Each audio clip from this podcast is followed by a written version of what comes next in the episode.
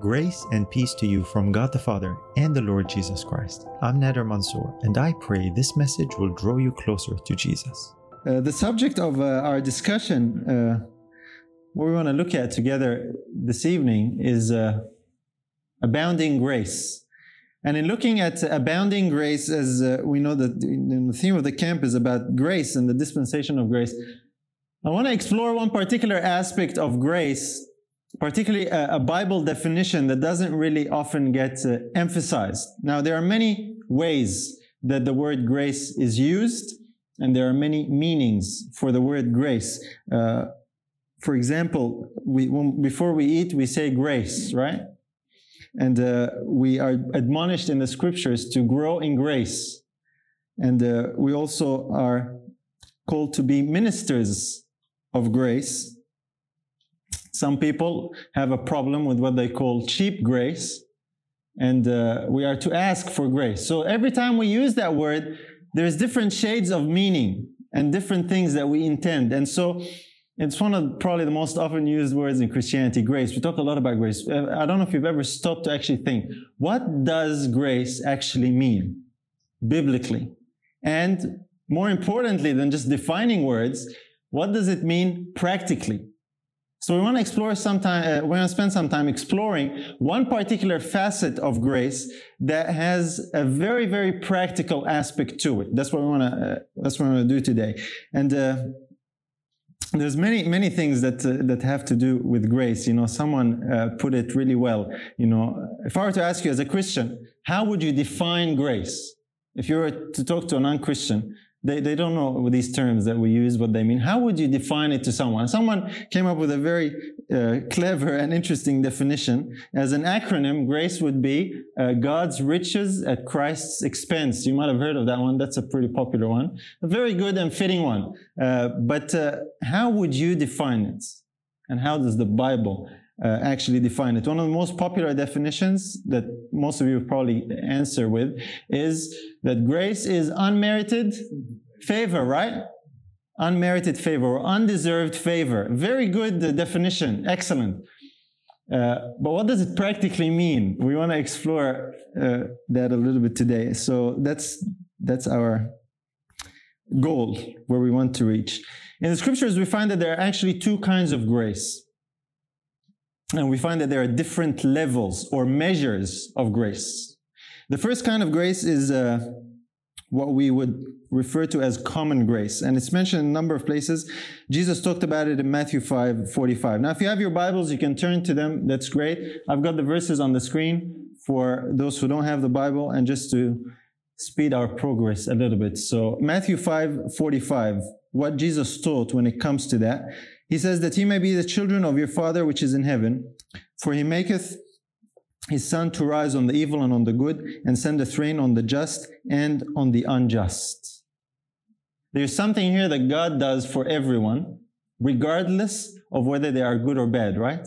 This is an aspect or this is a demonstration of God's grace. Something that is undeserved, that is given, a blessing that is bestowed. It is something that is undeserved. Uh, the reason why I'm referring to it as common grace is because there is no differentiation. There is no uh, qualification. A person does not qualify to get rain. It's not, God doesn't send rain to only good people. Uh, in Luke, it's, it's actually spelled out a little bit clearer. Luke 6.35, uh, Jesus says, But love your enemies and do good and lend, hoping for nothing again, and your reward shall be great, and ye shall be the children of the highest. For he is kind unto the unthankful and to the evil. This is an aspect of God's character. He is kind to the unthankful and the evil. Something we could learn from on a practical level of what it means to be a Christian, because this is what Jesus is saying. You, want, you need to be like your Father in heaven. This is what He does. He's actually kind to evil, unthankful people. That's people who don't deserve kindness. So it's something that is not merit. Now, uh, this common grace is really what provides us, everyone, with, with probationary life, with the blessings of whether it be food, shelter, family, work, means, health.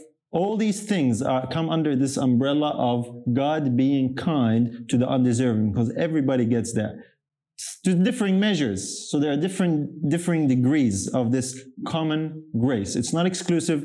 Everybody gets it. And uh, like I said, it's something we can definitely learn about uh, when it comes to how we can be children of the highest, because that's why Jesus is actually sharing that.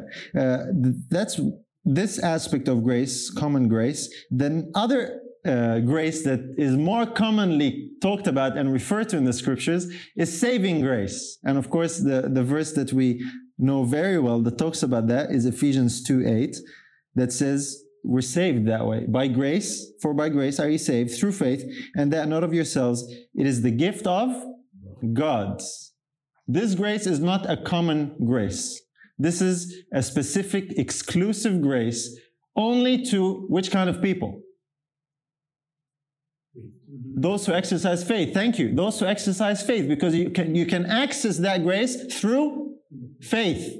So in order to receive this grace, you have to have faith. You exercise faith and you receive this grace. And this grace is a saving grace. And that's where we want to spend a little bit more time tonight to discover what that practically means for us. Is it important?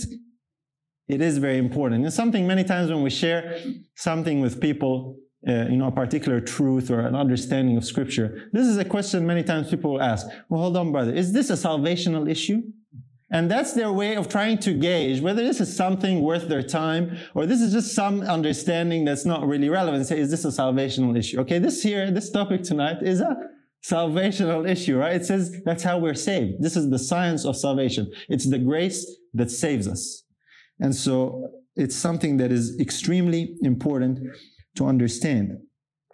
Interestingly enough, we just have to keep in mind the connection between the two kinds of grace. Uh, the common grace that we talked about earlier, that's uh, common to everyone, actually paves the way for us to come to the saving grace. It's when we realize God's kindness, even to the unthankful and to the evil, that actually paves the way and prepares the heart to appreciate the saving grace and respond to that. And so there is a connection there. They're not totally uh, unrelated. But what is this grace exactly? What is this saving grace? We talk about it, like I said, and, and people come up with these acronyms God's riches at Christ's expense, uh, unmerited favor. But what is it? What is it practically? What does it mean? Does the Bible tell us? That's what I want to spend some time looking at. 2 Corinthians 12 9 is a good place that actually gives us a very practical definition for grace. 2 Corinthians 12 9, Paul here is uh, recounting this experience with Christ. He prayed about this problem, right? He had this problem, he prayed about it three times, and this is what he says. And he said unto me, My grace is sufficient for thee, for my strength is made perfect in weakness. Most gladly, therefore, will I rather glory in my infirmities, that the power of Christ may rest upon me. So, according to this verse, we find a very easy definition for grace. How did Paul understand Christ when Christ told him, Listen, my grace is sufficient for you? What did Paul understand? He understood that he would receive strength and power. Specifically, it is the power of Christ. I made it easy for you, right? I highlighted it. Uh, but that's one definition of grace. When God's grace is exercised or bestowed upon someone, actually means strength, it means power. Okay, that's something a little bit more practical that we can understand about grace. Because many times the idea of grace in a lot of people's minds is really something that exists in God's mind, or it's, it's an attitude on God's behalf.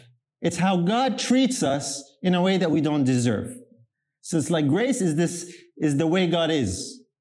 But we need to understand grace is actually a practical, real thing that God gives to us, bestows, bestows upon us. It's not just an attitude that God has. There's something real. And Paul here was going to receive power, specifically the power of Christ. So grace means strength. Grace is power. And this power is not just any kind of power. We want to, again, define that a little bit more specifically. Uh, of course, in this case, it was power to uh, help Paul to overcome that burden or that trial that he was having, that he was going through. But it is more than just power or strength. It's not just here's some strength to do something. It's not like what Samson had. You know, there's, it's, it's a little bit more uh, specific. Romans 1 gives us that uh, specific aspect a little bit more. Romans 1 16 and 17 says, For I am not ashamed of the gospel of Christ, for it is the power of God unto salvation to everyone that believeth, to the Jew first and also to the Greek, for therein is the righteousness of God revealed from faith to faith, as it is written, the just shall live by faith. Someone might say, well, the word grace is not in that verse. What's that have to do with our study? Well, we'll see that in a minute. But notice here that God's power is exercised specifically for the purpose of salvation. So it is unto salvation. God's power is a saving power. So it's not just a power or strength in this world to do something extraordinary. It's not even just to go through a particular trial or to have a particular, you know, have patience to endure. It is saving in its nature. And we already saw that God's grace is power. So we want to see, is this really what grace is about? And we find that yes, in Titus 2.11, it tells us, For the grace of God that bringeth salvation has appeared to all men. So the gospel of God, or the gospel of Christ, is God's power unto salvation. God's grace that brings salvation has appeared to all men. So you see the connection here? God's grace is really his saving power. It is power that he bestows upon us to enable us to be saved or to give us salvation. I want to look at that again, like I said, a bit more in detail. Through faith, we have access to this saving power. That's what grace is. So it's not just a concept, it's not just an idea, it's power. It's very powerful. And we need to, as Christians, we need to realize that that's what we mean when we talk about grace, particularly the biblical definition for grace. And like I said, this is the one aspect we want to emphasize because we are saved by this grace. That's how we're saved. That's what saves us. So God gives us this saving power. What is it exactly are we talking about? We want to again look at that. Uh, and we want to look at the source of this power. Where does this power actually come from? Of course, it comes from God. God bestows it. It's, it's a gift, like Ephesians 2 told us. But do we have any more specific uh, explanations in the scripture as to the source of this power? And the answer is yes. We have in a number of places. Acts 1 8 is one of them. Jesus speaking to his disciples, he says, But he shall receive power after that the Holy Ghost has come upon you, and shall be witnesses unto me both in Jerusalem and in all Judea and in Samaria, and unto the uttermost parts part of the earth. The disciples had to wait in Jerusalem. Read that in context, they had to wait in Jerusalem. Jesus told them, tarry in Jerusalem until you receive power. And then he says, you will receive power when you receive the Holy Spirit. So why did they have to wait? We're going to look at that. And did they not have any power if Jesus was telling them that they were going to still receive power after the Holy Spirit comes upon them? So the Holy Spirit here has to do with this power. But did the disciples have power before that time or not? Any thoughts? Yes, we have some nods and we have a lot of says. Yes, they certainly did. Uh, a quick uh, check in the Gospels in Luke 10 19, for example, will tell us that Jesus, when, uh, when the disciples were sent out and they came very happy, this is what he tells them Behold, I give unto you power to tread on serpents and on scorpions and over all the power of the enemy, and nothing shall by any means hurt you. So they had power. There's no question about it. But we're not just looking at any power. We have to remember, we, have we want to look at the particular power that saves, saving grace or saving power, saving strength. This is what really matters to us. Uh, salvation, strength. And uh, Jesus told them in Acts that they had to wait. It says, tarry in Jerusalem until you be endued with power from on high, then you'll have that when the Holy Spirit comes upon you. Why did they have to wait? He had given them power when they went out witnessing. They had power to heal the sick, to cast out demons. They were given all this power. And then Jesus tells them, listen, you need to wait in Jerusalem because you're going to receive power when the Holy Spirit comes. Something interesting happening, right? Obviously, they were going to receive more powers. There is some other level now that they were going to come to or advance to, or there's a, or a promotion, not a promotion, but there's another level that they were going to reach. And they had to wait in Jerusalem for that. So why did they have to wait in Jerusalem? We want to uh, see what we can figure out about that. Let's look at uh, John, and uh, just keep in mind, the reception of that power has to do with the reception of the Holy Spirit. It says you will receive this power after the Holy Spirit comes upon you. If the Holy Spirit doesn't come upon you, you're not going to get this advanced power. Even though you've already have this power that you used and it was demonstrated, but there's something else that is coming. And they did exactly what he said. They waited in Jerusalem. And of course, we know what happened a few days later was the event that we have in Acts chapter 2, which is the day of Pentecost, where there, that promise that Jesus gave was fulfilled. So why, why was there a wait? Why didn't something like the day of Pentecost happen while Jesus was on earth here with them? That would have been great, right? You know, but yeah, they had to wait and, and Christ left and a few days later, it happened. Can we understand the mechanics of this wait and, and a little bit of more about this power and how can that help us today? That's what we're really hoping to achieve. The reason why they had to wait is actually given in John chapter 7, verse 38 and 39. Here's what Jesus says He that believeth on me, as the scripture hath said, out of his belly shall flow rivers of living water. But this spake he of the Spirit, which they that believe on him should receive. For the Holy Ghost or the Holy Spirit was not yet given, because that Jesus was not yet glorified. Okay, so this gives us the answer. The reason why the Spirit was not yet given at the time when Jesus spoke these words was that Christ had not yet been glorified. So, in other words, what Christ was telling his disciples, you need to wait until I go away and be glorified, then you will receive power after the Holy Spirit will come upon you.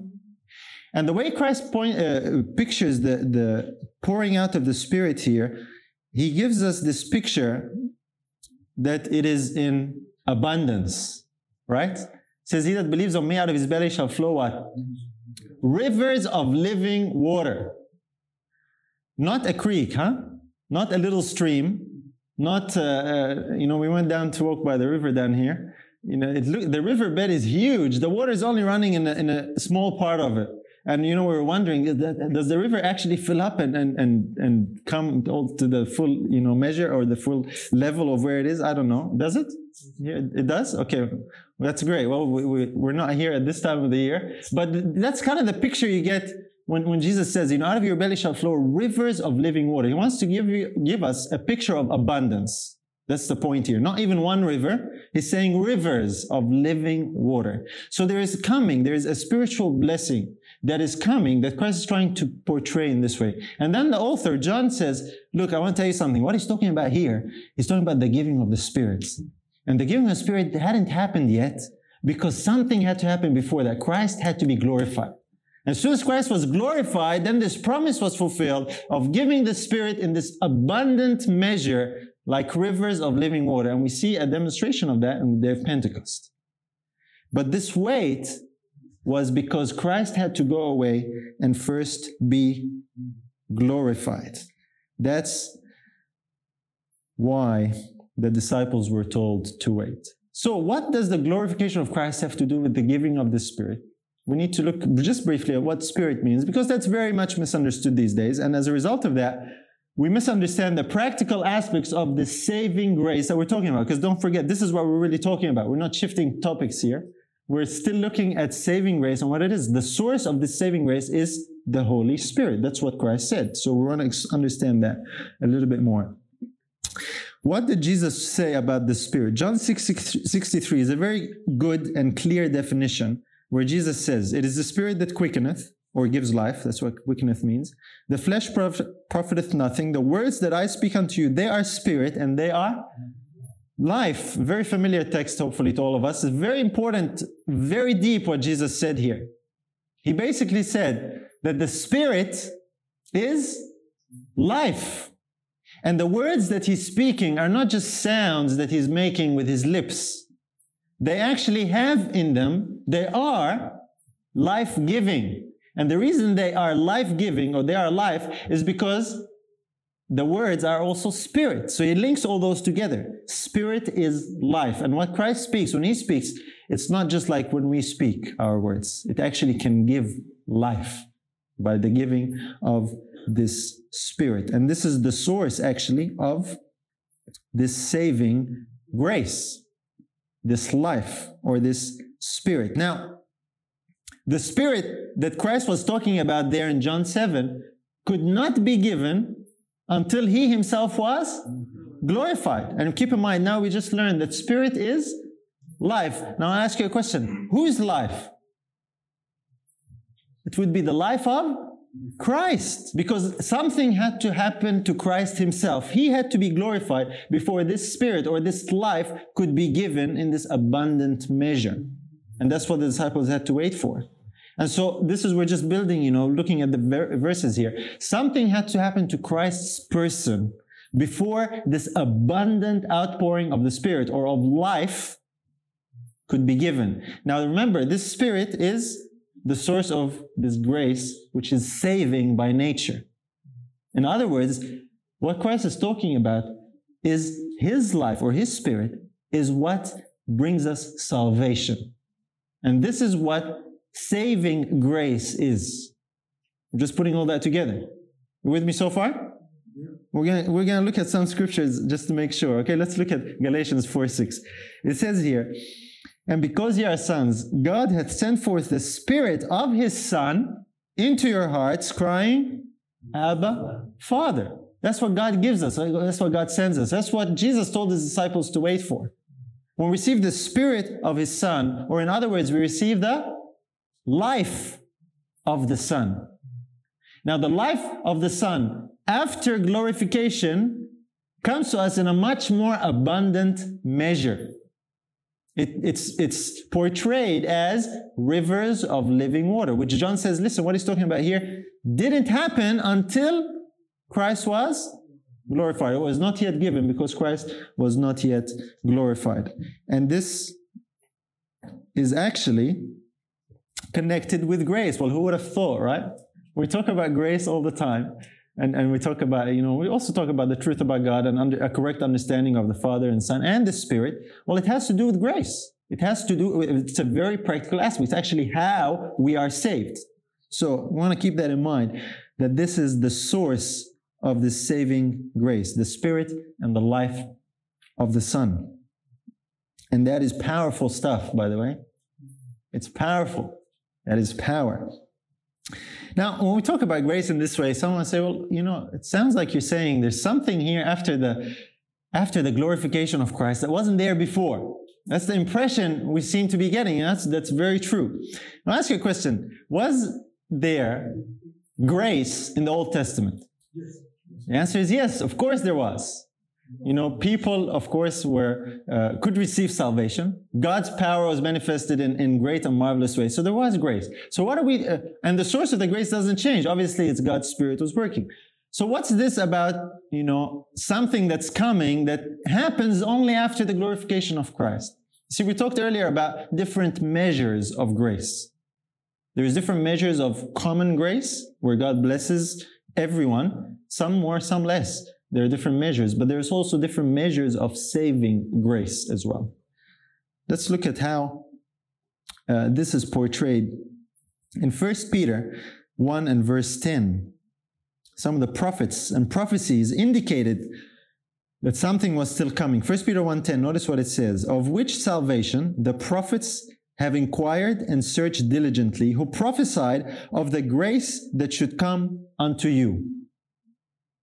Not sure if you ever stop to think about this verse a little bit. It says here that the, the burden and the interest of the prophets who prophesied that God used in the Old Testament, they were searching diligently and looking forward to something. What is it? The grace that should come to you. Who's Peter writing to? The church at the time, Christians who were living when? After Christ went to heaven, right? After he has been glorified. And he's telling them, listen, don't you realize that in the Old Testament, all these prophets, all these people, they searched and looked diligently. And what they were looking for was the grace that was to come to you. Interesting, huh? So did the prophets have this same grace that came after? They had a measure, but not the fullness.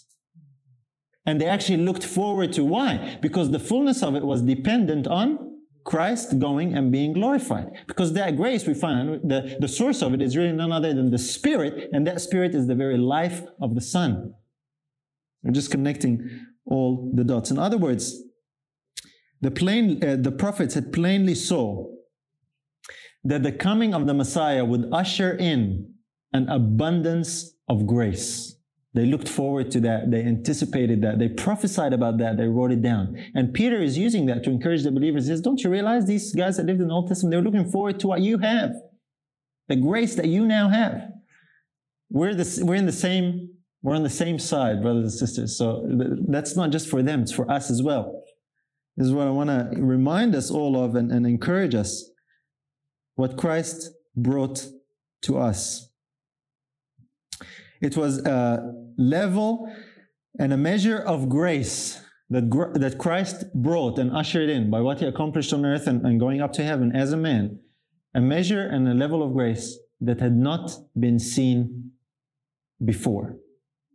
That's what Christ accomplished for us. Familiar verses that spell that out, but I want to pinpoint this particular aspect of grace. John 1.14. We all know it. We could recite it off by heart, right? We know it. The Word was made flesh and dwelt among us, and we beheld His glory. The glories of the only begotten of the Father. This is the part I want to focus on now. Full of what? Grace and truth. That's the grace that was to come. That's the grace that the prophets talked about, prophesied and searched diligently for that was to come. Christ ushered that in.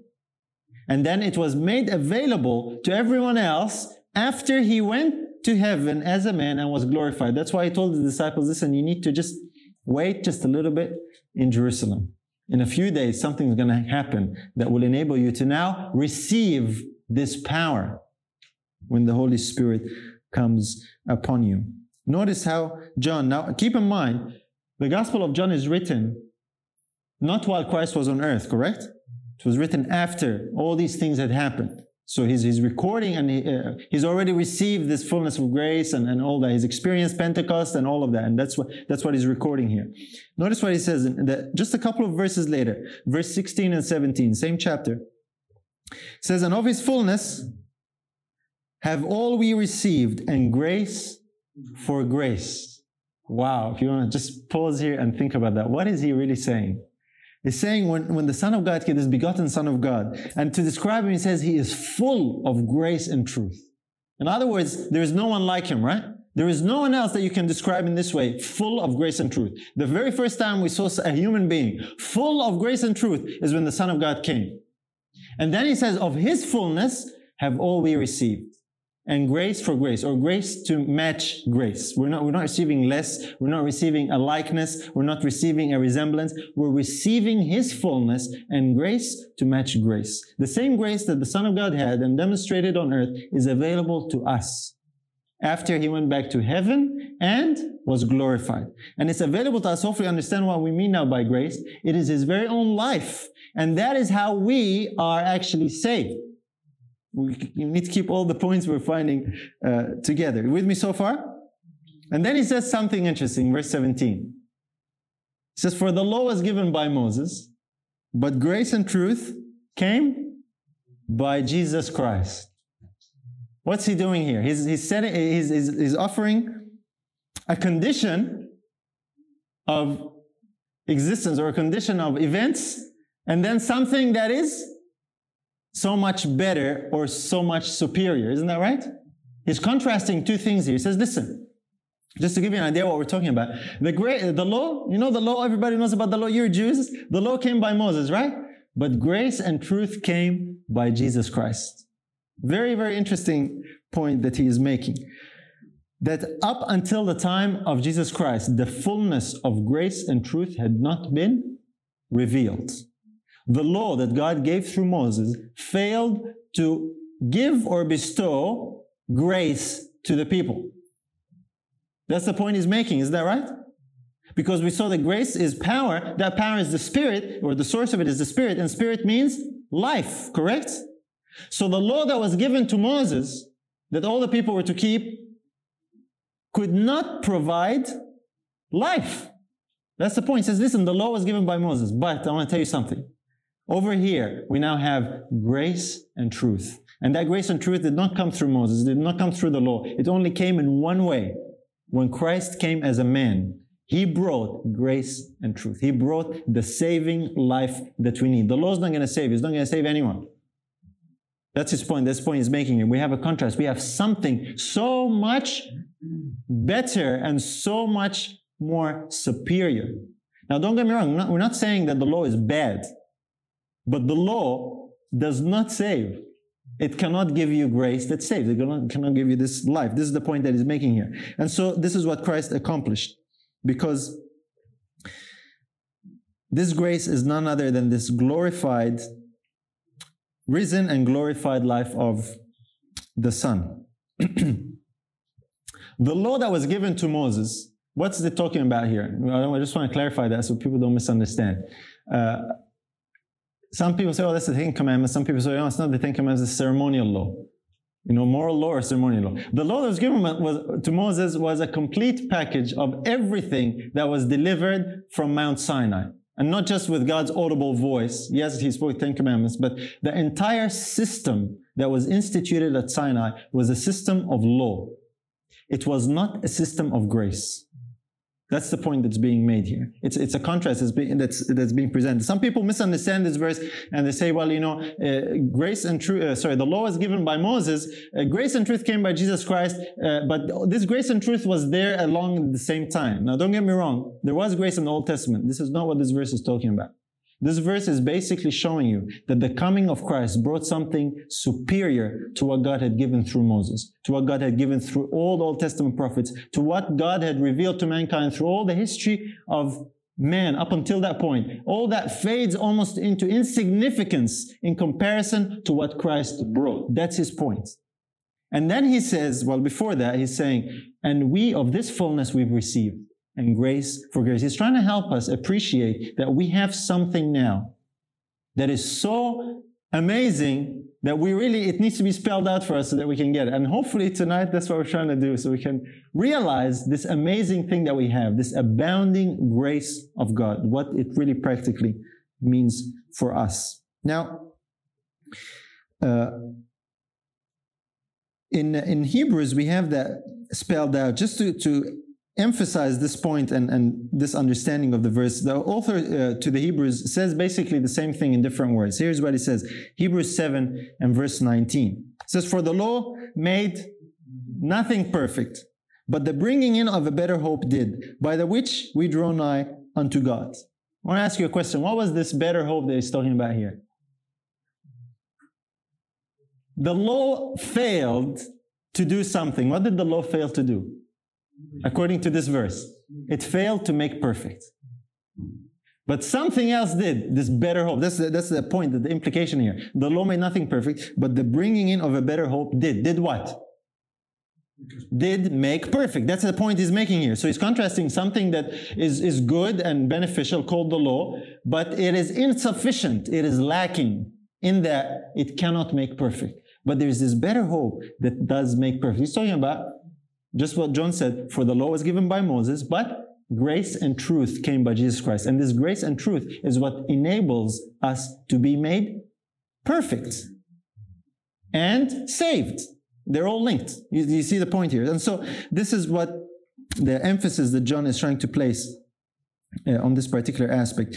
Uh, and this is why he says what he says grace and truth came by Jesus Christ. Notice not only did the Old Testament uh, prophets look forward to that, but I, I, I, find this verse very interesting in this con- context as well. Let's look at 1 Peter 1 and verse 12. Notice what it says, speaking again about the prophets uh, of old. It says, Unto whom it was revealed that not unto themselves, but unto us they did minister the things which are now reported unto you by them that have preached the gospel unto you with the Holy Ghost sent down from heaven, which things the angels desire to look into. Saying, listen, these Old Testament prophets, they, they were they were ministering something that now you are receiving. And what it is, is this preaching of the gospel unto you with the Mm-hmm. Holy Ghost, or with power, or with this grace. And he's saying, the Holy Ghost was sent down from heaven. He's saying this is so amazing that even the angels desire to look into that. Interesting, right? Even the angels in heaven were looking forward to the time when these prophecies will be fulfilled. Do You realize that? Of the time when this gospel will be preached with this Holy Spirit sent down from heaven. When did the Holy Spirit come down from heaven or was sent down from heaven to assist and enable the preaching of the gospel with power? On the day of Pentecost. What had to happen before it could be sent? Jesus had to go away and be glorified. Man, that sounds like a very important event now, huh? It's like the turning point, the before and the after. We're living in the after. We're not living in the before, by the way. That's newsflash, right? We're living in the after. Are we really living the after? That's the question. That's the challenge. Or are we living like the before? How is it with you and how is it with me? Mm-hmm. Because, brothers and sisters, we have available to us what all these Old Testament people looked forward to. You know, many times we read I ask each one now, but we all have our favorite Bible characters, and many of them are probably Old Testament characters. Not that that's bad or anything like that. It's not like you can only have New Testament ones. Okay, Old, we all love Old because we have a lot more details about them more generally. That's why we, we like them. We can relate to them. Daniel and Joseph and others high up on that list, right? And we sometimes think, man, we should live in those days or living in his time or, or even be like them. They were looking forward to what you and I have. You realize that? We have something they did not have because of what Jesus did in coming as a man, going to heaven as a man, and being glorified. And this is what, uh, what Peter is talking about. He says, listen, even the angels like desire to look into this stuff. Even the angels. Are we giving the angels something to, to enjoy looking at? Or they're like, man, these guys are not even up to Old Testament standards. That's, that's a challenge, right, brothers and sisters? Are we really New Testament Christians living with the realization and making use of what is available to us as a result of what Christ accomplished? Or are we still living like he is yet to come in the future? Someone will say, well, brother, you know, there's the latter rain, you know. Yeah, well, the latter rain, you know, it's, it's like, give me an excuse for us. We're waiting for something more to happen, you know, we're, we're, we're okay. Brothers and sisters, you know, I'll tell you something. The latter rain is for those who have the early rain. The early rain, you want to know what the early rain looks like? Pentecost. That's what it looks like. Have you seen a Pentecost lately? But how about this one? Have you experienced a Pentecost lately? That's what Christ gave, that's what Christ desires for us to have. That's why he went to all this trouble so that we can have this overabundance of the spirit or this life, his very own life. And that's what this power is all about. The preaching of the gospel with the Holy Spirit sent from heaven. Notice how this is described. It links all the things we found so far. Acts 4:33. And with great power gave the apostles witness of the resurrection of the Lord Jesus, and great grace was upon them all. They had great power. This is how they gave the witness. Why? Great grace was upon them all. That's saving. That's the power. that's grace as the power, and that power saves. They were preaching the gospel. The gospel that is the power of God unto salvation. And part of that message is that you say to people, the grace of God that brings salvation has appeared to all men. This is what we're talking about. Christ brought to us the advanced and ultimate measure of that grace. You want to know something about the latter rain? God's not get, God is not, God doesn't have any more to give than has already been given as a result of what Christ accomplished and was being poured out. What has happened is God's people somehow have missed it or lost sight of it. And when we realize what we already have in Christ, then through that faith, that gift will, or that promise will be realized for us. We can actually make use of what is already there. God doesn't have a store of grace that He saved just for the last days. You realize that?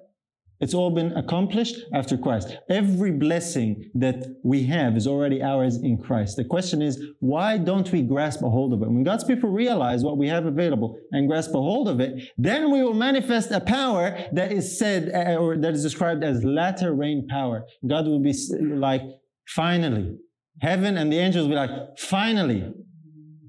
But we need to understand what we have available that we can grasp a hold of it by faith. All the all the storehouse of heaven's blessing has been unlocked since Christ has gone to heaven as a man and was glorified. You realize that? And so this idea of, oh, we'll wait till God unlocks that, you know, that last store of, of latter rain, and He knows when He's to do it. We're just waiting for Him. You know, put the ball in His court. We're just hanging tight and waiting for Him. That, I think, really helps us delay things even further and further and further. God is not looking for people who are just waiting for the right time and then He unlocks it. God is looking for people who realize and understand what we have in Christ and claim it by faith.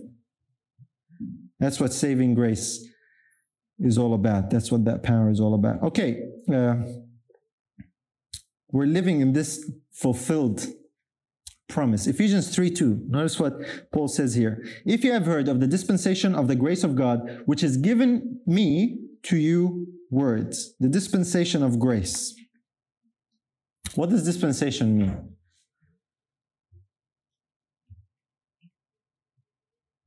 You can answer, it's okay, don't worry. You, you can, if you know the answer, of course, if, or if you have any suggestion. What does dispensation mean? Here's, here's a verse you read. Someone says, What's this mean, brother, sister? Well, what's it mean? Dispensation of grace. What's that? Paul is saying, Listen, if you've even heard, have you heard about it?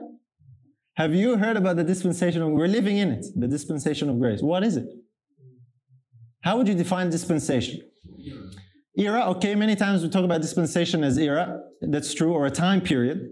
And that's true because there is, we're living in this time period when uh, called the dispensation of grace. Dispensation is also uh, when you dispense something, right? When you give.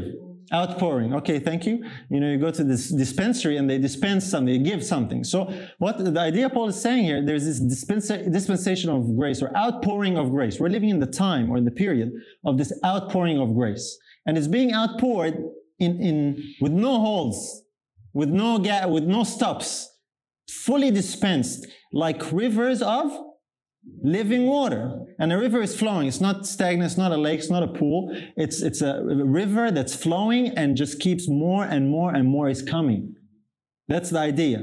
And he's telling them, listen, if you've heard of this dispensation of the grace of God, where God is basically dishing out grace, unstoppable grace.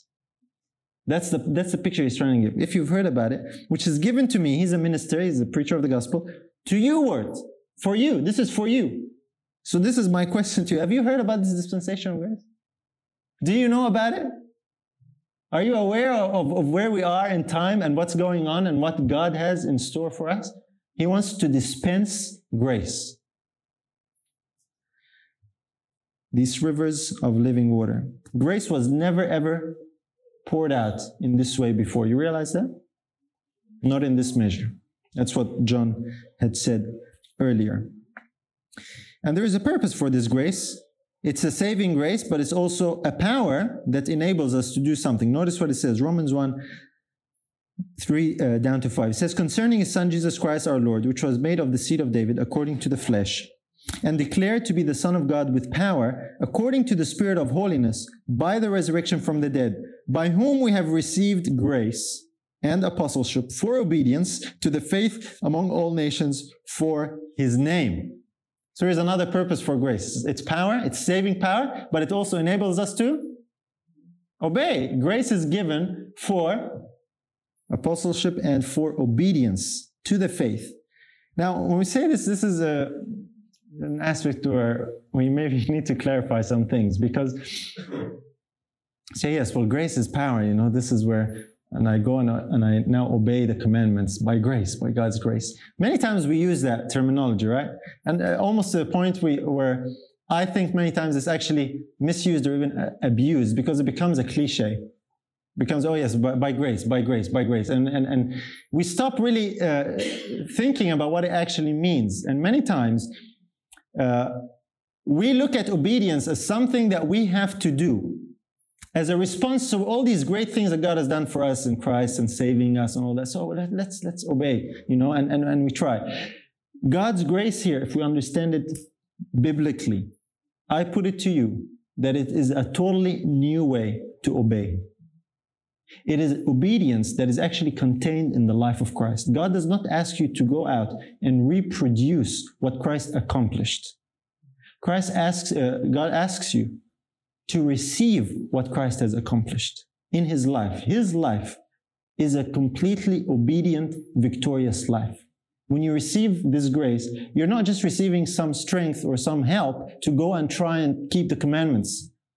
Many times this is what it is. And here is some strength. Come on, you can do it now. I've given you some strength. No excuse now. Come on. This is many times what we think of as grace, right? If we're honest.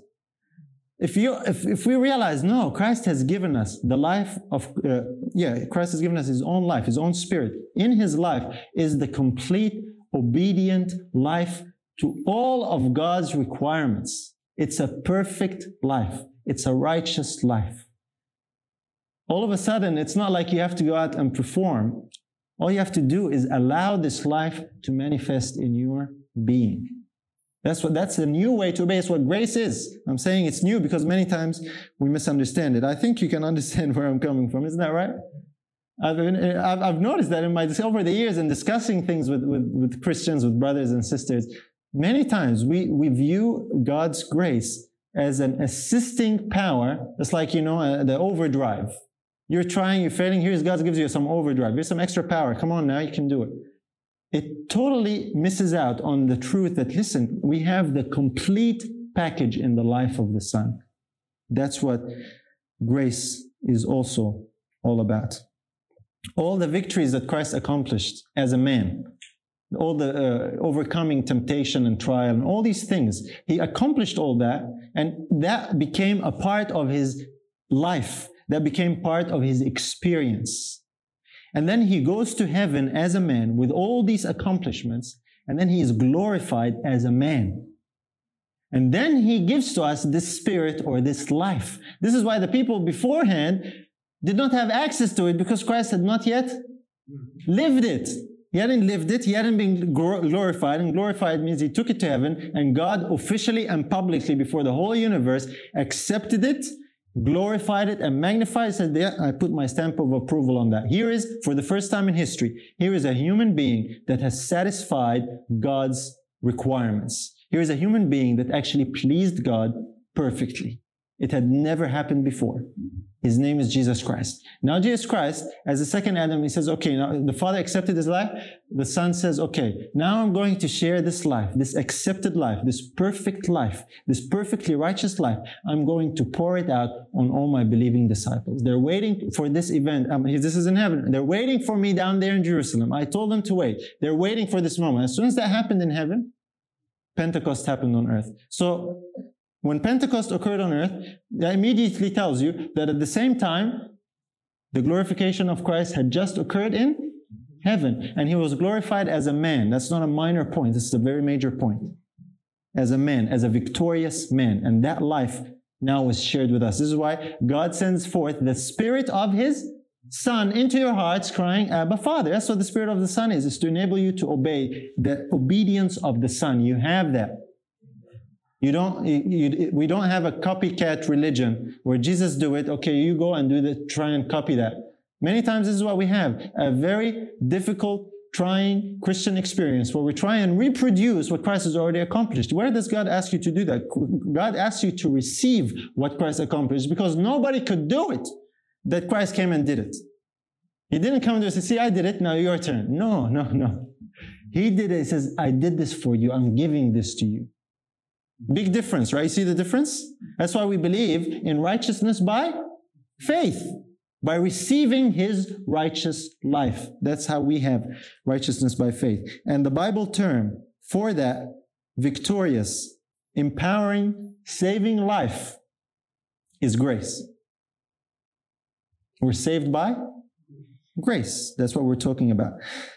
Uh, Romans 5:21 notice that as sin hath reigned unto death even so might grace reign through righteousness unto eternal life by Jesus Christ our Lord. The antidote for sin and death is grace and life. Grace is life. That's how we are actually saved. It's the righteousness of Christ. That's the only antidote for sin. Notice what it says in, in verse 10, Romans 5 as well. Notice what it says in verse 10. Very, very powerful point here, linking those two aspects again together. That saving grace is really life, and it's none other than the life of the Son. It says, For if when we are enemies, we were reconciled to God by the death of his Son, much more being reconciled, we shall be saved by his life. Again, this is not something we use very often or refer to very often. But if I, if I were to ask you, maybe before we looked at this verse, how are we saved? We'll say, oh, by grace, brother, right? We're saved by grace. And here it says we're saved by his life. That tells you straight away that grace can only be his life. That's what it is. We talk about unmerited favor and, and, and God's riches and, and good, great, wonderful, powerful definitions. But somehow they seem to miss out on, hold on, it's the life of Christ? Grace is the life of Christ. Not any life, by the way. It is the life of Christ with his experience as a man, with everything that he obtained as a man, that is now glorified and accepted by heaven. That life. He that hath the Son hath life or has salvation, right? Jesus is the only way we can have that eternal life or that salvation. Romans 5:17, notice what it says as well. For if by one man's offense, that's Adam, of course, death reigned by one, much more they which receive abundance of grace and of the gift of righteousness shall reign in life by one, Jesus Christ. So here's the question, here's the challenge. Have you received abundance of grace? Have I received abundance of grace? Have we really received it? We, you know, it's it's it's very good at questions like this. Say, yes, amen, brother. Yes, brother. But have we really, really received it? You know, realistically in your life, you don't You don't have to answer me, but I want you to think. You know, have we received this abundance of grace? Hopefully tonight we've seen a little bit, uh, you know, we've seen it from another perspective, hopefully from a fresh perspective where we can appreciate it and say, wow, we really have all of that. You know, is this really what it's all about? Have we really received it? The people in the Old Testament were looking forward to this abundance of grace, brothers and sisters. Are we still looking forward to it as well, or, or we have it? It's not coming. It's a, forget the latter. The latter rain, just, you know, don't tell me about the latter rain. Was the abundance of grace came as a result of the gift of Christ. I'm not trying to downgrade the latter rain, don't get me wrong. I think I mentioned already uh, a, a, little bit about it, but I'm trying to tell you we have something so amazing right now. We already have that available to us. Do we make use of it or not? Paul is contrasting that. He says, listen, how much more those which receive the abundance of grace and the gift of righteousness shall reign in life. How is it with you and how is it with me? You know, we're living at a time that is so privileged, this dispensation of grace. Many times, I, I honestly don't think we realize what we've got. Uh, we don't. If we did, things would be very different. Honestly, things would be very different if we really realized what we've got. I'll give you a few examples of that. You don't have to put your hands up, but how many times have you wished that you lived in Old Testament time? I have, I'll be quite honest. Because I'll tell you why, you know, especially growing up and you read about the Red Sea parting. Wow, man, I would have loved to been there with a cloud and the pillar of fire, or all the different miracles of one, the walls of Jericho coming down. It's like, you know, all these manifestations of God's power. And then we go to church every week here and we sing these hymns and we don't see Red Seas crossing. We don't see a pillar of fire. And man, I wish I had lived in the Old Testament. Have you ever thought like that? You don't have to say yes. But I certainly have, and I know a lot of people do. And it's a natural, uh, it's almost a natural uh, response to how we read and what we see and, and what we're seeing around us. It's really a statement of what we are not seeing. That's really many times what it is. And uh, it really makes me wonder why do we wish to be living at a time when the people who lived at that time wish they were living in our time. That's what they were looking forward to. You realize, remember when Jesus was on earth and he told them, Don't you know that there are many prophets and righteous men and many people who wished to see the things that you see and to hear the things that, they, that you're hearing? That's when Christ was on earth. His disciples, in other words, he's telling his disciples, listen, you have a privilege that people of old, holy people, righteous people, people that you look up to, they wish they had, but they didn't have. You have it. And I'm here tonight to tell you the same thing. We have, brothers and sisters, something that these people that we look up to in the Old Testament, and I'm not trying to put them down. They are fantastic. If we were like them, that would be good. but we have something even more that they themselves also looked forward to. So that's why I'm asking, like Paul asks, have you heard of this dispensation of grace? Have you heard about it?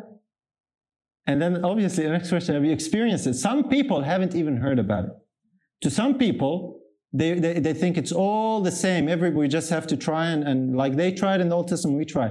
It's like we don't realize what we have available in Christ. Hopefully, like I said tonight, we're getting a little bit of a fresh perspective. so grace is not simply God looking at us differently or God treating us in a way that we don't deserve. Grace is not just something that exists on God's part. It's not that He's nice to us when we don't deserve to be uh, treated that way or, or that he, he has this nice attitude towards us. That, that is a very, very big misunderstanding of grace. Yes, God is like that. There's no question about that, but that's not the end of the story. God does not actually only want to look at us differently. God wants to make us different. He wants to transform us. The way He's going to transform us is His grace. This grace, the active ingredient of this grace, what it is practically, is the life of His Son. That's why the Bible says God sends forth the Spirit of His Son into your hearts, crying, Abba, Father. And this gift of grace, this grace is a gift.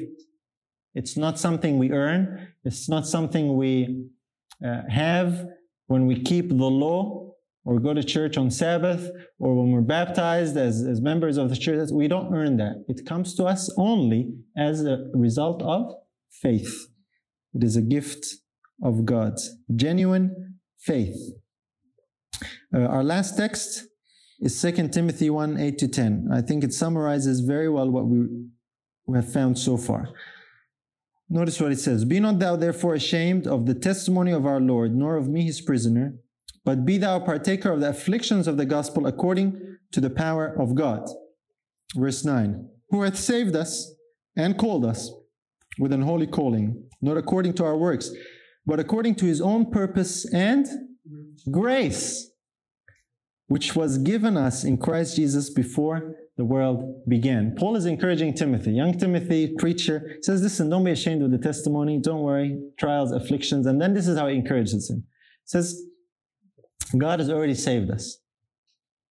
And he's basing that statement, of course, on what Christ has accomplished. He called us with this holy calling, and it's according to his own purpose and grace. Now, where was this grace? It says, which was given us in Christ Jesus. When? before the world began. But what did we find in our study tonight?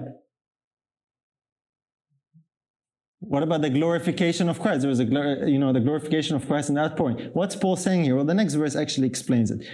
He says, but is now made manifest by the appearing of our Savior Jesus Christ, who hath abolished death and hath brought life and immortality to light through the gospel.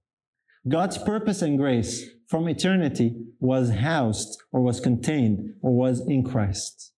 And it remained in Christ for all these ages in Old Testament, all the prophecies were given that one day Christ would come. And when he would come, he would reveal and manifest the saving grace, which is God's intent and purpose. And Paul is telling Timothy, listen, Timothy, this is now ours. What God had placed in Christ all the way from the beginning, before the foundation, what God intended, now it's revealed, it is now here. And because it is now here, it's made manifest by the appearing of our Lord Jesus, whom, when he appeared, was full of grace and truth. And of his fullness we all received and grace for grace. This is what he's encouraging him with.